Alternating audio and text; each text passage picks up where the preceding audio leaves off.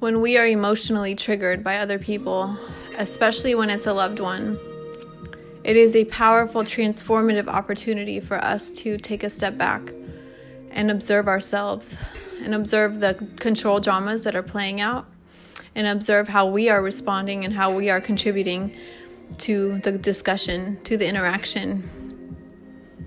The less reactive we can be, the better. The less personally we can take things, the better.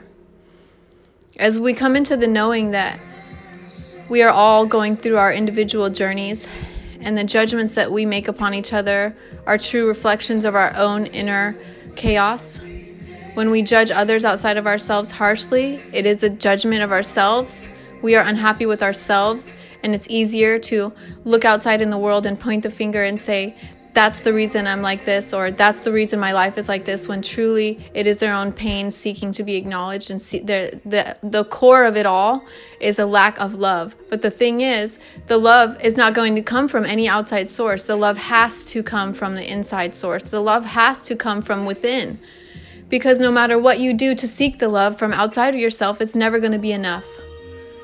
Until you love yourself, until you truly accept who you are and you take ownership and responsibility for where you are in your life. Until you do that, you are going to keep keep looking outside of yourself for everything that you you have within. You're, it's going to be a constant cycle, a constant repetitive cycle until you realize that you are whole and complete just as you are. You are beautiful and divine. You have all of the answers. And sometimes we need to cut cords with people. Sometimes when people trigger us and when it's re- a repeated cycle, when people keep coming and projecting their negativity towards us, we have to draw the line somewhere. And that's the most painful thing you can do sometimes because often it's a family member. Often it's somebody that you feel you should be developing a very strong bond with, but it just almost seems impossible to do it. And the more you try, sometimes the more you more backlash you get from the situation. The more you try to help, sometimes the more you dig yourself in a hole. Sometimes the most loving thing you can do for everybody involved is to take a step back, to disengage, to de-escalate the conflict. Because when we're triggered by people, our human response is to want to be a shark and bite back. Our human response is to want to one up them, is to prove that we are right and they're wrong. When in actuality, in our own viewpoints, we're each right. It doesn't negate each other. And that's the ultimate truth. Whatever we're going through in our life is a reflection of our own inner self mastery. Have you mastered yourself? Have you mastered the monkey mind? And when we're triggered, it's a powerful reminder of whether or not you have mastered your mind, whether or not you are operating in your monkey mind or not. If you're easily triggered and you're easily offended and you take things personally, you have to wake up to the fact that you have a lot of self acceptance ahead of you. You have much inner work to do. And it's okay. You know, this is called a journey for a reason. Awakening is not just a one time thing, it's endless, it's a constant reevaluation of your your mindset. It's a constant awareness of how you're interpreting everything happening in your life how you are judging other people and how you're judging circumstances how you're judge, judging yourself. It always comes back to the self. It always comes back to how much inner work you have done to become the you that you want to be. And you have to sit down and ask yourself Am I going to let outside influence, outside chaos, outside disruptive energy influence the trajectory that I am on? And the answer is no. Nothing will get in your way. Nothing will, just nothing that outside of you will interrupt the trajectory that you're on.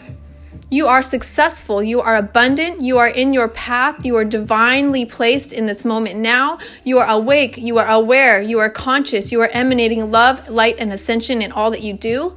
Everything comes to you when you need it. You are here as a messenger for all to awaken into them their own divine nature, the truth of who they are, the truth of all of us that are reflections of each each other. This endless sea of cosmic oneness. We are here to help awaken people. We are here to reevaluate what, what we're even doing. Why are we alive?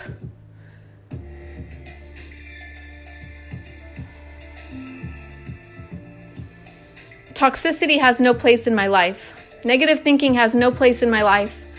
I invite only love, light, and ascension into my life. I invite pure harmonic frequency. I emanate pure ha- harmonic frequency. And when I am confronted with disruptive energy, when I am confronted with chaos and disorganization, I consciously and powerfully transmute this disruptive energy into a cohesive, com- coherent, energetic, harmonic emanation that is flowing out from me into the cosmos, therefore restoring balance within and without me, therefore restoring balance in all that I know to be. I am whatever I say I am. I am successful. I am abundant. I am one with all that is. I am pure in my emanation. I am strong in who I am. I know what I'm doing in this life.